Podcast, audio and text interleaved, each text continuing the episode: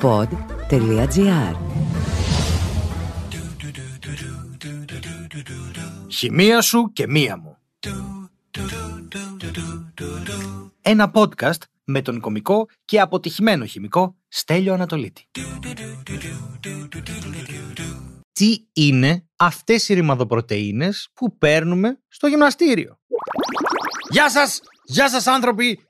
Πιείτε ένα σκουπ πρωτενη τώρα. Όχι, μην πιείτε, έχει πολλές θερμίδες. Πιείτε ένα σκουπ και όταν λέω παίρνουμε στο γυμναστήριο, δεν μας τις δίνουν στο γυμναστήριο. Εμείς για να πάμε γυμναστήριο παίρνουμε πρωτενε. Καλώς ήρθατε σε άλλο ένα επεισόδιο του Χημεία σου και μία μου. Έτσι, εδώ θα μιλήσουμε τώρα για χημικά πράγματα. Θα πούμε λέξεις οι οποίες είναι χιδαίε, λέξεις οι οποίες είναι τρομακτικές, αλλά παραμένουν για πάντα λέξεις, διότι οι έννοιες πίσω από αυτές τις λέξεις δεν είναι τρομακτικές. Α πούμε, σήμερα θα μιλήσουμε για το μακρομόριο. Mm. Ε, το μακρομόριο μπορεί να είναι πάρα πολύ υπονοούμενο αλλά δεν είναι εδώ σε αυτή την περίπτωση. Ελπίζω να είστε καλά, ελπίζω να είστε όμορφα, να έχει μπει καλά το νέο έτος για εσάς. Εάν δεν έχει μπει καλά και ζορίζεστε, κρατήστε το κουράγιο σας, μην χάνετε την ε, αισιοδοξία σας και το χαμόγελό σας, γιατί παιδιά, ε, να σας πω κάτι, χάστε το ρε, μην χαμογελάτε. Άστε, να πάνε να. Είσαι μουρτζούφλης. Αγενείς να μην είμαστε. Μουρτζούφλοι θες να είμαστε. Εγώ το υποστηρίζω. Τι κάνεις καλά, εσύ, χάλια είμαι, αλλά όλα καλά. Δεν χρειάζεται αυτό το. Άντε, θα μου πεις εσύ εμένα, μπιπ, μπιπ. Αυτό, ξεχάστε το. Λοιπόν, να πω ότι κάτι πρέπει να γίνει με την κίνηση της Αθήνας, γιατί έκανα τις προάλλες 6 ώρες να έρθω από την Ξάνθη, νομίζω, και άλλες 2 ώρες να φτάσω στο σπίτι μου. Είναι λίγο ηλίθιο, ρε παιδί μου. Αν ήταν, έφυγα και πήγαινα και πάτρα, ρε παιδιά, και εμένα εκεί ένα βράδυ. Να το φτιάξουμε λίγο αυτό με την κίνηση. Α μιλήσουμε λοιπόν για τις πρωτενε. Πολλής λόγος γίνεται για τις πρωτενε. Για να μιλήσουμε σοβαρά για τις πρωτενε, πρέπει να κάνω ένα podcast που λέγεται Πρωτενη σου και μία μου, γιατί είναι ένα τεράστιο πράγμα. Μπορεί να μιλάς σε αιώνες. Είναι ένα χανέ κομμάτι της χημίας και της βιολογίας και της βιοχημίας και της φυσικής και των μαθηματικών, της τοπολογίας συγκεκριμένα. Τι είπες τώρα, στέλνει τα μαθηματικά, τι σχέση έχουμε με την πρωτενη. Θα σας το πω ευθύς αμέσως. Ούτε καν. Θα περάσει λίγη ώρα για να τα εξηγήσουμε. Οι πρωτενε, ρε παιδί μου, είναι κάτι μυστήριο γιατί είναι παντού. Σε ό,τι είναι ζωντανό έχουμε μέσα πρωτεΐνες. Ακόμα και στο πιο απλό κύτταρο, στο πιο απλό βακτήριο ρε παιδί μου, εντοπίζονται εκατοντάδες διαφορετικές πρωτεΐνες. Και η κάθε μία από αυτές κάνει κάτι. Έχει έναν ρόλο. Μεταφέρει, δίνει σήμα, κάνει διάφορα πράγματα.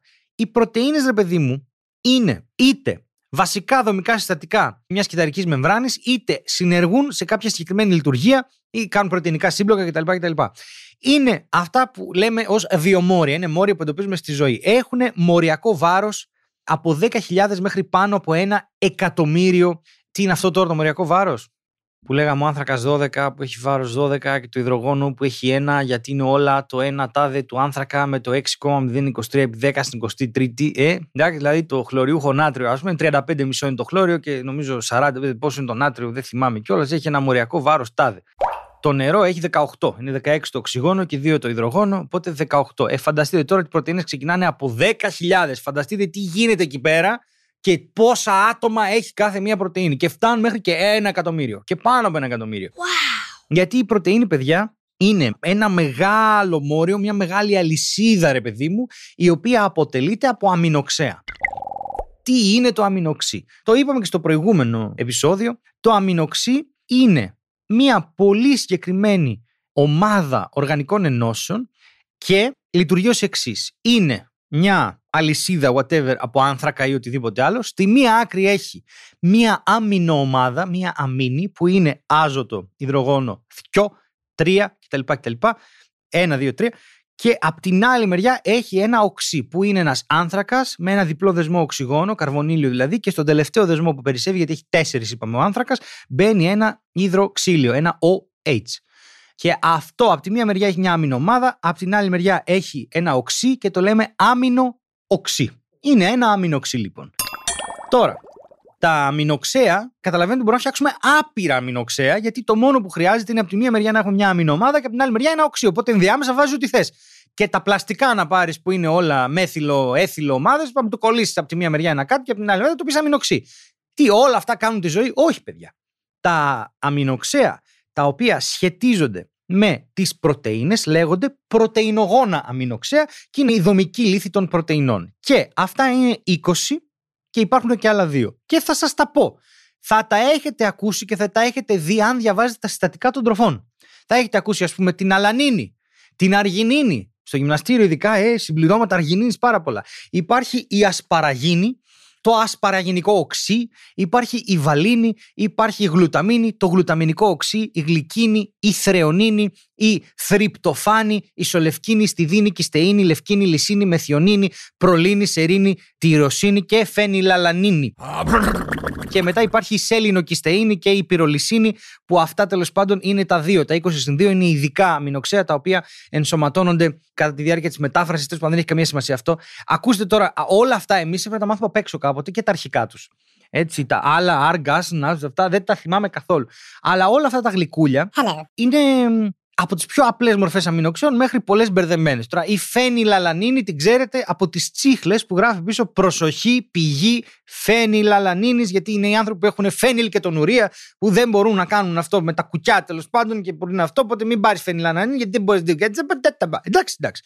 Επίσης, εμείς τις πρωτενε τις παίρνουμε κατά μεγάλο τέτοιο από τις τροφέ. Τι εννοούμε τώρα όταν παίρνουμε πρωτενε, είτε παίρνουμε κάτι το οποίο έχει μέσα κάτι από αυτά το τρώμε και το σώμα μας ξέρει είτε να το διασπάσει στα εξών συνετέθη εντελώς, να το κάνει άνθρακάζωτο και να κάνει τα δικά του, είτε να πάρει το συγκεκριμένο αμινοξύ και να το κάνει κάτι. Τα αμινοξέα τώρα, ρε παιδί μου, χωρίζονται και άλλο σε αυτά τα 20 συν 2 σε άλλες κατηγορίες που έχουν αλυφατικές μη πολικές πλευρικές αλυσίδες, αλυφατικές πολικές πλευρικές αλυσίδες, αρωματικές, βασικές, όξινες κτλ, κτλ. Δεν θα μπούμε σε αυτή την, ε, το διαχωρισμό τώρα γιατί δεν μας νοιάζει. Αλλά είναι πολύ ωραίο να συζητήσουμε κάτι άλλο. Πολλά από τα μηνοξέα είναι χειρόμορφα. Θυμάστε που λέγαμε τα L και τα D κτλ. κτλ. Είναι χειρόμορφα και γενικά θέλουμε τα L εδώ από ό,τι καταλαβαίνω και από ό,τι θυμάμαι, γιατί με τα D η χημεία μας δεν την πολύ παλεύει. Δεν ξέρω γιατί. Τώρα, αυτά τα αμινοξέα όταν μπουν σε μια συγκεκριμένη σειρά φτιάχνουν μια πρωτεΐνη η οποία πρωτεΐνη επειδή έχει ακριβώς αυτή τη σειρά, έχει αυτή την πρωτοταγίδομη, τη σειρά δηλαδή των αμινοξέων, αποκτάει και μία δευτεροταγή, μία τριτοταγή δομή. Δηλαδή, κάνεις εσύ τώρα μία πρωτεΐνη η οποία έχει μέσα αλανίνη, έχει αργινίνη, έχει τριπτοφάνη, έχει γλυκίνη, έχει θρεονίνη, έχει σολευκίνη και έχει και κιστεΐνη. Ωραία, τέλεια, έκανες αυτή την πρωτεΐνη, την οποία τη λένε η πρωτεΐνη του στέλιου. Τώρα την έβγαλα εγώ αυτή την πρωτεΐνη. Πολύ ωραία. Αυτή τώρα η πρωτεΐνη, έτσι όπως είναι αυτή η αλυσίδα, υπάρχει μέσα στο κυταρόπλασμα. Δεν είναι μόνη της στον αέρα και περπατάει. Και έτσι όπως υπάρχει στο κυταρόπλασμα, με διάφορα φορτία, αυτή είναι η πρωτοταγής δομή που είπα εγώ τα αμινοξέα. Όμως τι γίνεται τώρα; Αρχίζουν και αλληλεπιδρούν οι ομάδες μεταξύ τους ανάλογα με τα φορτία που υπάρχουν σε κάθε μόριο. Γιατί αυτά τα μόρια είναι πολικά, δεν είναι πολικά, έχουν λίγα συν, έχουν λίγα πλήν, οπότε κάνουν γωνίες και αφού κάνουν γωνίες, αρχίζουν και διπλώνουν στο χώρο και είναι και ήδη χειρόμορφα και αρχίζουν και φτιάχνουν μεταξύ τους έτσι διάφορους πεπτιδικούς δεσμούς και ταυτόχρονα αναδιπλώνονται στο χώρο και φτιάχνουν 3D δομές, τρισδιάστατες δομές. Και αυτές οι τρισδιάστατες δομές, θυμηθείτε που λέγαμε για τους υποδοχείς στο προηγούμενο επεισόδιο, προ, προ, προ, προ, προ, προηγούμενο επεισόδιο, αν θυμάμαι καλά. Αυτοί λοιπόν τώρα τι κάνουν. Έτσι όπως είναι αυτά τα 3D πράγματα, όταν έρχεται και κολλάει κάτι άλλο σε αυτή την πρωτεΐνη, μεταλλάσσονται όλα τα φορτία τσικ, τσικ, τσικ, τσικ, με τη σειρά και αυτό το πράγμα πλέον αλλάζει και δομή. Γιατί αλλάζουν τα φορτία, αλλάζουν οι ηλεκτροστατικές δυνάμεις, ας πούμε, και ενώνονται μεταξύ τους με έναν διαφορετικό τρόπο. Οπότε μιλάμε για ένα εξαιρετικά σύνθετο πράγμα, το οποίο όμως παραμένει ίδιο κάθε φορά. Κάθε φορά που ο οργανισμός σου θέλει να φτιάξει μια πρωτενη, τη φτιάχνει με τον ίδιο τρόπο και αυτή αναδιπλώνεται κάθε φορά με τον ίδιο τρόπο. Και εδώ μπαίνει η τοπολογία. Γιατί είναι τόσο σύνθετες μερικές πρωτενε που έχουν έτσι διάφορες αλφαέλικε, έχουν β' δομές, τέλος πάντων έχουν διάφορα περίεργα πράγματα. Είναι τόσο μπερδεμένη η τοπολογία τους που προσπαθούν να την εκφράσουν με μαθηματικές εξισώσεις για να καταλάβουν τι σχήματα είναι αυτά που παίρνουν οι πρωτενε. ώστε να μπορέσουμε εμείς μετά να φτιάξουμε δικές μας ας πούμε πρωτενε ή τέτοιες δομές για να μπορέσουμε να χτυπήσουμε καλύτερα τα κύτταρα με διάφορα φάρμακα. Τώρα, τι γίνεται; Εδώ, για να παραχθούν αυτά τα αμινοξέα, πρέπει κάποιος να δώσει μια εντολή. Αυτή η εντολή βρίσκεται πολύ καλά κρυμμένη στο DNA. Το DNA λοιπόν αποτελείται από δύο σειρές αλληλουχίες βάσεων, συμπληρωματικές μεταξύ τους, γιατί κάνουν ζευγάρια. Η γουανίνη κάνει με την κοιτοσύνη και η αδενίνη κάνει με την θυμίνη. Και στο RNA αντικαθίσταται η θυμίνη από την ουρακίλη. Εκεί λοιπόν, αυτές κάνουν έτσι ζευγάρια. Και Η μία ακολουθία είναι 5-3, η άλλη 3-5. Μην πάμε τώρα σε αυτή τη διαδικασία, θα σας πω άλλη φορά για το DNA. Το DNA λοιπόν τι κάνει, έτσι όπως είναι αναδιπλωμένο έτσι μέσα στις ιστόνες, καλά, μέσα στο κύτταρα εκεί, τα ριβοσώματα, whatever, ανοίγει σε ένα σημείο και εκθέτει τη μία του αλυσίδα. Και η μία αλυσίδα αρχίζει και λέει τι αμινοξύ θα συνθέσεις εσύ. Και πάνε, έτσι όπως ανοίγει η αλυσίδα, αυτά τα φορτία πλέον είναι ελεύθερα και από το κυταρόπλασμα φεύγουν διάφορες αζωτούχες βάσεις και πηγαίνουν και κολλάνε εκεί και σχηματίζουν μια γραμμή από τα λεγόμενα αμινοξέα που πρέπει να συνθέσει το DNA. Και αυτό, παιδιά, είναι το γονίδιο.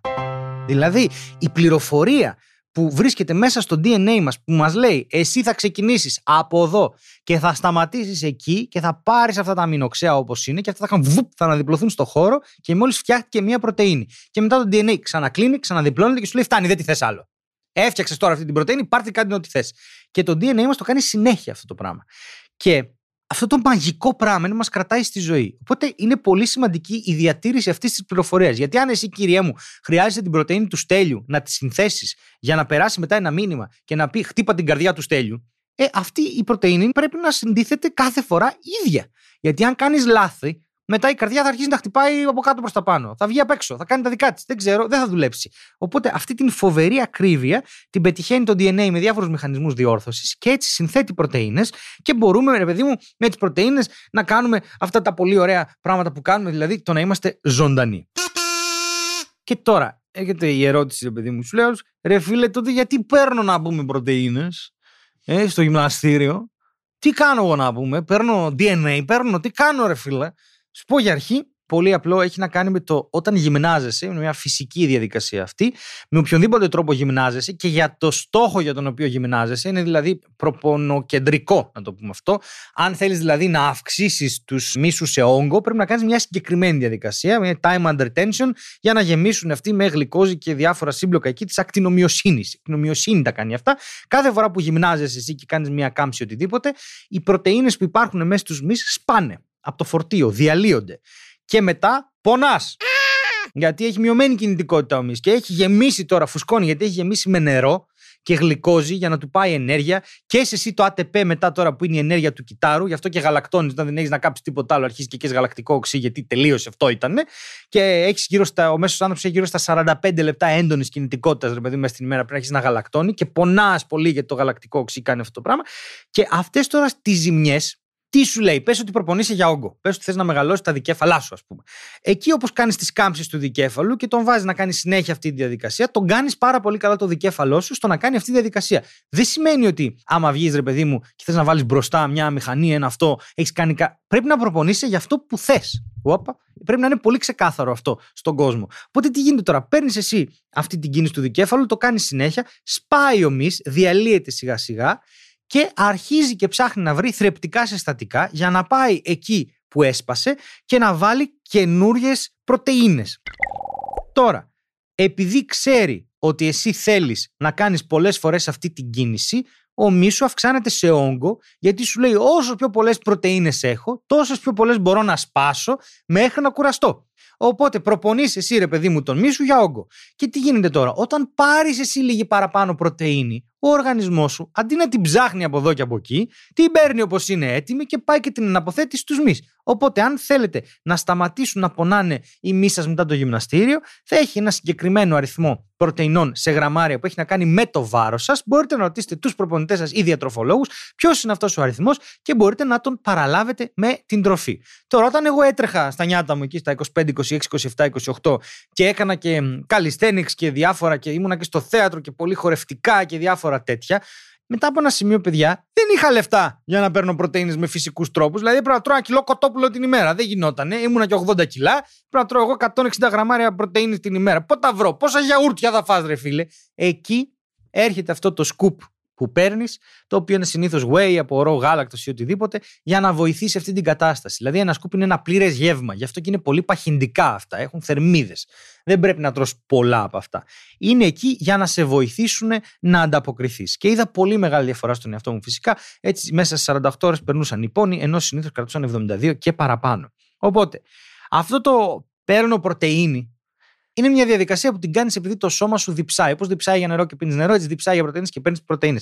Μπορείς να πάρεις όλες αυτές τις πρωτενε με το ανάλογο κόστος και στην τσέπη και στο στομάχι σου από άλλες πηγές. Μπορείς να φας 47 κοτόπουλα, μπορείς να φας 52 κιλά φασόλια κτλ. Και, και μετά να μην σου μείνει άντρο για άντρο.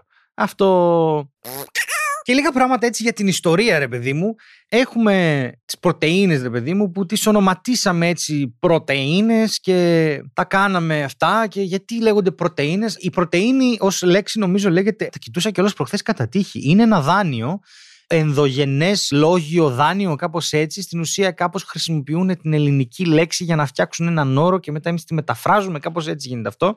Ο πρώτος άνθρωπος που αναγνώρισε, ρε παιδί μου, αυτό το πράγμα ήταν ο Αντουάν Φουρκρόι και διάφοροι άλλοι. Κάπου εκεί στο 18ο αιώνα ανακάλυψε αυτά τα βιολογικά μόρια λέγονται πρωτεΐνες και τις ξεχώρισε γιατί όταν τους πετούσε οξύ ή θερμότητα, αυτές μπορούσαν να κάνουν συσσωματώματα ή να ανοίγουν ανάλογα με το τι τους πετούσε. Και τα παραδείγματα εκείνης της περιοχής ήταν η αλβουμίνη των αυγών, πήραν την αλβουμίνη από τον ορό του αίματος, πήραν και τη γλουτένη από τα σιτηρά. Γλουτένη λοιπόν. Έχουμε μπει σε αυτήν την ιστορία. Η γλουτένη είναι συνδυασμός πρωτεϊνών, η γλουτεΐνη και η γλουτελίνη, δεν ξέρω τι, που βρίσκονται στο αλεύρι φυσικά και δίνουν τις αρτοματοποιητικές ιδιότητες του αλεύρου. Δηλαδή το κάνουν πιο ωραίο κολόδες ζυμάρι. Και βρίσκονται φυσικά μέσα στα άλευρα και πολλοί κόσμος, πολλοί κόσμος, ελάχιστος κόσμος έχει φοβερή αλλεργία σε αυτές και δεν πρέπει να τρώει οτιδήποτε έχει γλουτένη, γιατί μπορεί να πεθάνει και να εμφανίσει μέχρι και λέμφωμα. Είναι μια πολύ δύσκολη έτσι, ασθένεια, η οποία δεν αλλάζει κάτι. Ο άνθρωπος δεν φαίνεται, δεν κάνει απλώς απίστευτη διάρκεια ή οτιδήποτε και σιγά σιγά καταστρέφεται η υγεία του και δεν πρέπει να έχει πουθενά ούτε ίχνος, ούτε στα τηγάνια, ούτε τίποτα. Οπότε είναι μια πολύ σοβαρή πάθηση. Η γλουτένη δεν έχει βρεθεί να προκαλεί κάτι στους ανθρώπους έτσι όταν τρώσει το αλεύρι, ρε παιδί μου, πέρα από τη ζημιά που σου προκαλεί το ίδιο το αλεύρι. Ανάλογα, ξέρετε τώρα την ιστορία με το αλεύρι και τους Κινέζους που είχαν ένα μηνοξύ μέσα στο αλεύρι και παίρνανε το αλεύρι, δεν το κάνανε whole grain και αρρωστήσανε γιατί δεν παίρνανε ένα μηνοξύ από το αλεύρι. Μια μεγάλη ιστορία, δεν τη θυμάμαι, θα την βρούμε μια άλλη φορά. Ο Γεράρδος Γιωχάνσε Μούλτερ περιέγραψε πρώτη φορά τις πρωτενε Ολλανδός και τις ονόμασε ο Σουηδός χημικός Γιόνς Ιάκομπ Μπερζέλιους το 1838. Και ο Μέλντερ έκανε και κάτι άλλο, Μούλτερ, έκανε μια στοιχειακή ανάλυση των πρωτεϊνών και βρήκε ρε παιδί μου ότι πάνω κάτω όλες οι πρωτεΐνες είχαν την ίδια εμπειρική φόρμουλα. 400 άνθρακες, 620 υδρογόνα, 100 άζωτα, 120 οξυγόνα, ένα φωσφόρο και ένα θείο ρε παιδί μου και είπε ότι μάλλον αυτό το πράγμα είναι ένα μόριο. Είναι ένα τεράστιο μόριο και όλες οι πρωτεΐνες έχουν το ίδιο μόριο. Φυσικά έκανε λάθος δεν ισχύει αυτό. Παρατήρησε κάτι πολύ διαφορετικό, ρε παιδί μου. Και ο όρος πρωτενη ήρθε από τον Μπερζέλιους, ο οποίος πήρε την ελληνική λέξη πρώτιος, που σημαίνει στην ουσία πρωτεύων, primary, από εκεί ήθελε να το πει, επειδή είναι αυτός που είναι στην αρχή. Είναι αυτός που είναι μπροστά. Και αποφάσισαν, παιδί μου, ότι θα το πούνε πρωτεΐνη, οπότε δεν έχει ονοματιστεί επειδή εμείς ήμασταν πρωτοπόροι στις πρωτενε, είναι επειδή χρησιμοποίησαν μια λέξη ελληνική, το είπανε protein και εμείς μετά μεταφράσαμε αυτή τη λέξη ως πρωτενη και έτσι φαίνεται να είναι μια ελληνική λέξη. Δεν είναι ελληνική λέξη πρωτενη, είναι ένα λόγιο ενδογενές, νομίζω, δάνειο. Κάπως έτσι λέγεται αυτό. Και Γενικώς έχουμε περάσει από διάφορες φάσεις. Ο Καρλ Βον Βόλτ πίστευε ότι η σάρκα φτιάχνει τη σάρκα, οπότε αν δεν βάζεις πρωτενη θα πεθάνεις. Έχουμε περάσει από όλα αυτά τα στοιχεία. Πλέον ξέρουμε, αν και υπήρξε πολύ μεγάλη δυσκολία, γιατί είναι πάρα πολύ δύσκολο να απομονώσεις ξεχωριστά τις πρωτενε βιοχημικά. Έτσι, μέχρι να γίνουν αυτές τι διαδικασίες εκεί τώρα το 1800 ήταν πάρα πολύ δύσκολο. Πλέον ξέρουμε αρκετά πράγματα για τις πρωτενε. Η πρώτη πρωτεΐνη της οποίας αναλύσαμε όλο το sequencing, κάναμε το γονιδίωμα, οτιδήποτε, ήταν η ινσουλίνη, παιδιά, από τον Φρέντερικ Σάγκερ το 1949 και βρήκε όλη την αλληλουχία των αμινοξέων. Πήρε, ρε παιδί μου, έδειξε τι αποτελείται η πρωτεΐνη και του δώσανε και ένα Νομπέλ το 1958. Και αυτό που βοήθησε πάρα πολύ ήταν η ανάπτυξη της κρυσταλλογραφίας με X-rays. Τέλος πάντων, πού θέλω να καταλήξω με αυτό όλο; Εντάξει, πολλές φορές λέμε πράγματα στην καθημερινή. Α, πάρε μια πρωτενη, κάνει αυτό. Α, χωρίς να κατανοούμε ακριβώς τι συμβαίνει. Και βλέπετε ότι όλα έχουν έτσι από πίσω στρώματα γνώσης και πράγματα από πίσω. Η πρωτενη είναι ένα υπέροχο πράγμα, μια δύσκολη, πολύ δύσκολη χημεία και τοπολογικά και πρακτικά είναι αδύνατον. Έχει πάρα πολλές μεταβλητές που αντιδρούν και αυτά. Όμως μπορούμε να μιλήσουμε για αυτές έτσι σαν ένα ωραίο παραμύθι και μπορείτε να ψάξετε να δείτε τον αγώνα που έχουν κάνει οι άνθρωποι γενικά να ανακαλύψουν και να καταλάβουν τις πρωτενε Έχουν κατηγορηθεί οι πρωτενε πράιον, πώς ήταν για την νόσο των τρελών αγελάδων. Τώρα θυμάστε όλη αυτή την ιστορία. Ε, Γενικώς υπάρχουν πολλά πράγματα που πρέπει να βρούμε. Θα τα βρούμε. Όσο περνάει ο καιρός, θα βρίσκουμε. Παιδιά, το θέμα είναι να ρωτάμε, να κάνουμε ερωτήσεις. Όπως για παράδειγμα, Στέλιο, συνεχίζει ακόμα η κανονική δουλειά; Ναι, συνεχίζει ακόμα η κανονική δουλειά και ας μην είναι επιστημονική ερώτηση. Θα, θα πάει μέχρι το τέλος του Γενάρη και ελπίζω να σας δω εκεί. Σε άλλα νέα, να κάνετε και πιο επιστημονικές ερωτήσεις, έτσι, γιατί ξέρετε πότε τελειώνει η επιστήμη. Τα έχουμε πει αυτά. Δεν το λέω εγώ. Πείτε το εσείς από μέσα σας, ενώ είστε στο λεωφορείο. Πείτε το και απ' έξω δυνατά. Φωνάξτε, Ε, τελειώνει τότε! Να δω τι θα γίνει, θα σας πετάξουν έξω από το λεωφορείο ή το μετρό. Σας ευχαριστώ, σας χαιρετώ. Τα λέμε την άλλη βδομάδα. Χημεία σου και μία μου. Ένα podcast με τον κομικό και αποτυχημένο χημικό Στέλιο Ανατολίτη. Μπορείτε να στέλνετε όλες τις χημικές σας απορίες στο info.papakistanatolitis.com και εμείς θα τις μαζέψουμε και κατά καιρούς θα κάνουμε διάφορα επεισόδια τα οποία θα είναι αφιερωμένα στις δικές σας απορίες. Χημεία σου και μία μου. Μια παραγωγή του pod.gr. Αναζητήστε τα podcast που σας ενδιαφέρουν στο pod.gr, Apple Podcasts, Google Podcasts και σε όποια άλλη εφαρμογή ακούτε podcast από το κινητό σας.